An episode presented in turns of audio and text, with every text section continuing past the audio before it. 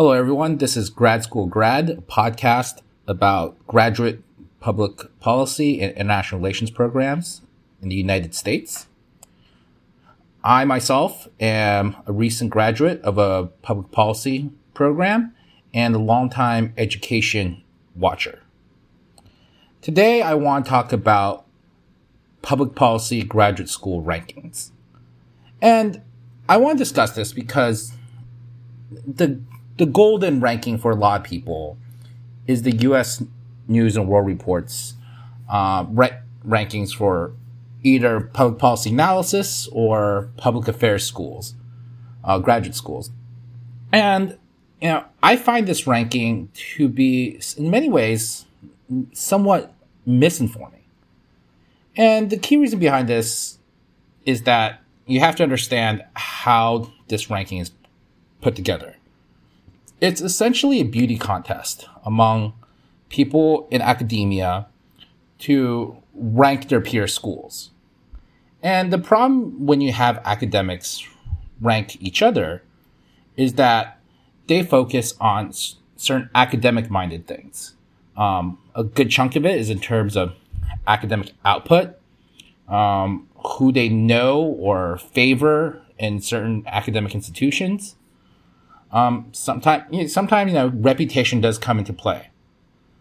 And the reason why that's a little bit problematic is that for someone who's, you know, interested in being a graduate student at a public policy school or a public policy school student, um, and th- they want to know, uh, what helps with the student experience and student outcomes. Now, I, as, if I was an employer, I would really be interested in what rankings that shed light on uh, the quality of students um, that were job ready that each school came out with. And the problem is that um, there's not that the U S News rankings don't directly really capture that. They don't really take into consideration uh, career outcomes, um, student experience reviews, or how employers uh, review students of certain schools for uh, recruiting of jobs. Um, and the interesting thing is that other rankings, other type of rankings for other schools do consider that, but for whatever reason, the U S News for Public Affairs programs just doesn't. So given how problematic the U S News rankings are, I think it's still good to know uh, just how you should think about schools in terms of rankings. Um, and then maybe from more perspective of um, career career potential, outcomes for competitive careers. So I want to share my perspective of how I think about public policy schools in that respect. First of all, I don't, I think it's silly to come up with a pure ranking system, one through whatever, just because at a certain point, um, some, some schools are very close to each other. I think think it also, it just makes sense to think about more in terms of tiers. And I want to highlight is that when I think about policy schools in terms of tiers, I think about them very broadly. And there's lots of exceptions out there. Um, if, if someone's interested in a very niche policy area, or even, it doesn't have to be very niche, just a little bit niche policy area, there's certain schools that rise to top based on policy area. Um, sometimes regional considerations for career opportunities might come into account. But just thinking big picture, broadly competitive uh, op- policy career opportunities, you know, how should someone think about the schools out there? So this is how I think about it. Um, tier one. In my opinion, the tier one uh, policy graduate programs is Harvard Kennedy School and Princeton's uh, Princeton's Policy and International Relations School. That's I believe that's a call, what they call it now, now that it's no longer Woodrow Wilson.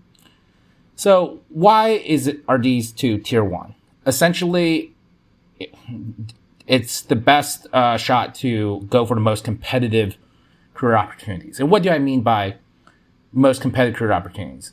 I mean top flight think tanks like Brookings.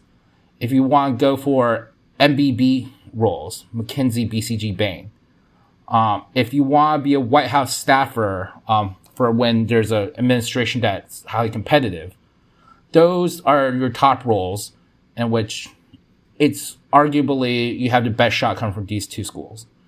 And also more unique uh, career options that have recently come about, like startups or uh, tech. Um, coming with a policy degree from these schools, um, you're you're very well positioned. I would say a s- average or standard um, job outcome, which is really, really good, by the way, uh, from these schools would be uh, Presidential Merit Fellowship or Del- Deloitte Government Ops. So I would say, you know, that's the average caliber of a career outcome. Let, let me be clear. There's lots of career, other career options out there. I just want to highlight some competitive ones that I've seen people from these two places get.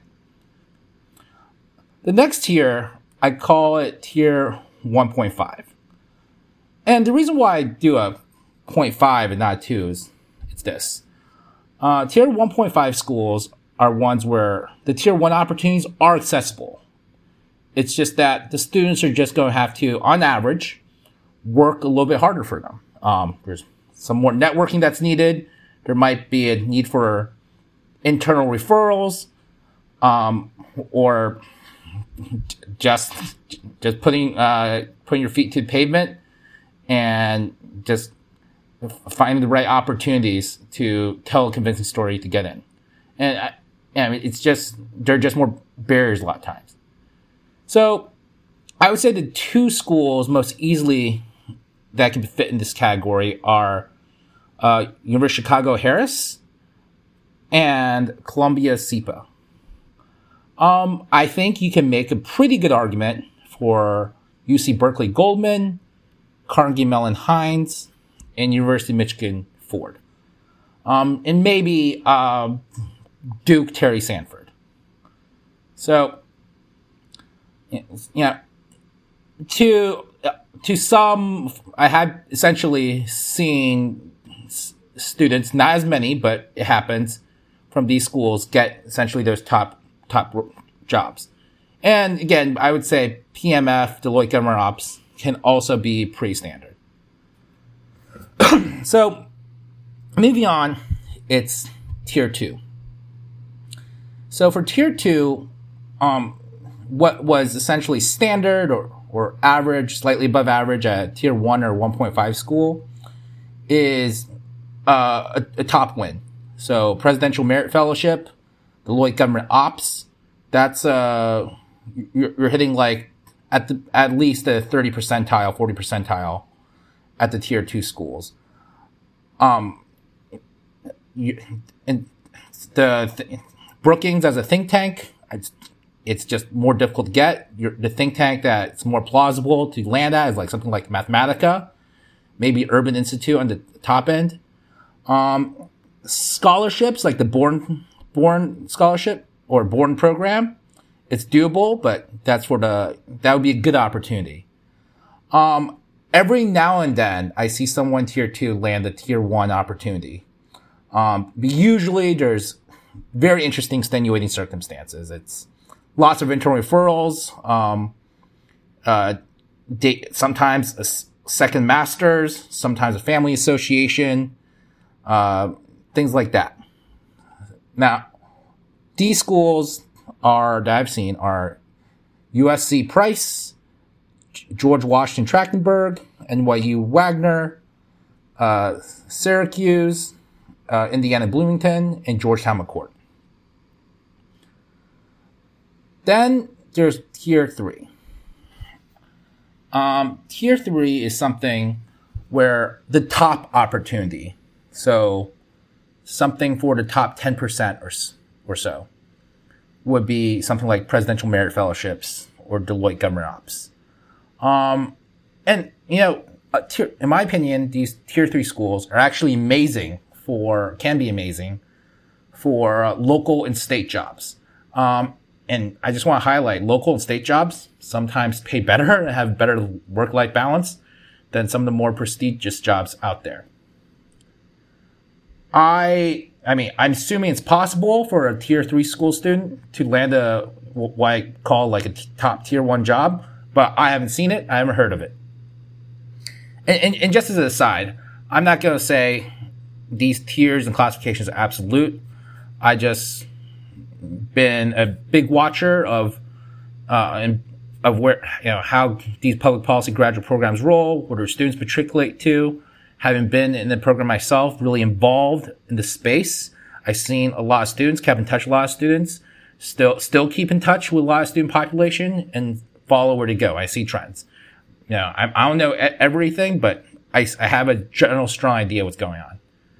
So, yes, these tier three schools would be something like um, U V A Batten or American University S P S. Um, you know, pot- potentially, uh, I mean, I would say very strongly so, and that would be like U G A's P U G Policy Program. U G A's P U G Policy Program is probably in between tier and three, in between tier three and two. Um, so, you know, I, I think, you know, just having an understanding of these three tiers is just, is a very good grounding on you know, thinking about, uh, the competitive Uh, policy gra- graduate policy programs out there. Now, again, I do want to emphasize once again that there are a lot of exceptions out there. I had mentioned one type of exception, which is by uh, policy area. Um, now, prime example: if you are into environmental policy, there are certain schools that definitely, all of a sudden, that makes a lot more sense. That uh, really defeats. Uh, the tiering setup I just talked about. Um, the other example are that there are some schools I've seen much newer or uh, who have employed very interesting, in my opinion, very interesting higher education strategies. So a good example would be Cornell Brooks Policy School. I think it's only like almost a year old, if not that.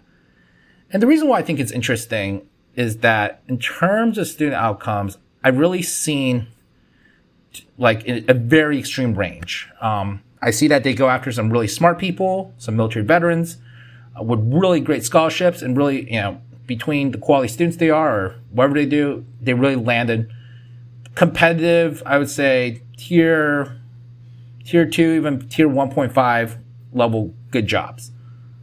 But, you know, on the other end, there's a long tail of tier three, uh, like like the average being, uh, or or a lot of people having tier three level career outcomes. Um, so I mean, I think that's just a more unique situation. Um, and you have, you know, people have to look at it one by one, uh, or see how this, the school fits them and their situation. I'm sure there's lots of other exceptions out there, but. Um, with the understanding this is not perfect, I think it just gives a very good structure to think about um, for um, most, more, most specifically American students, how to think about uh, the graduate policy school options out there in the U S. Uh, all right. Hope this is helpful. If you have any questions, comments, feel free to put them out there. I, I'm just trying to be as helpful as I can uh, to all the those interested in policy graduate programs out there. All right, take care.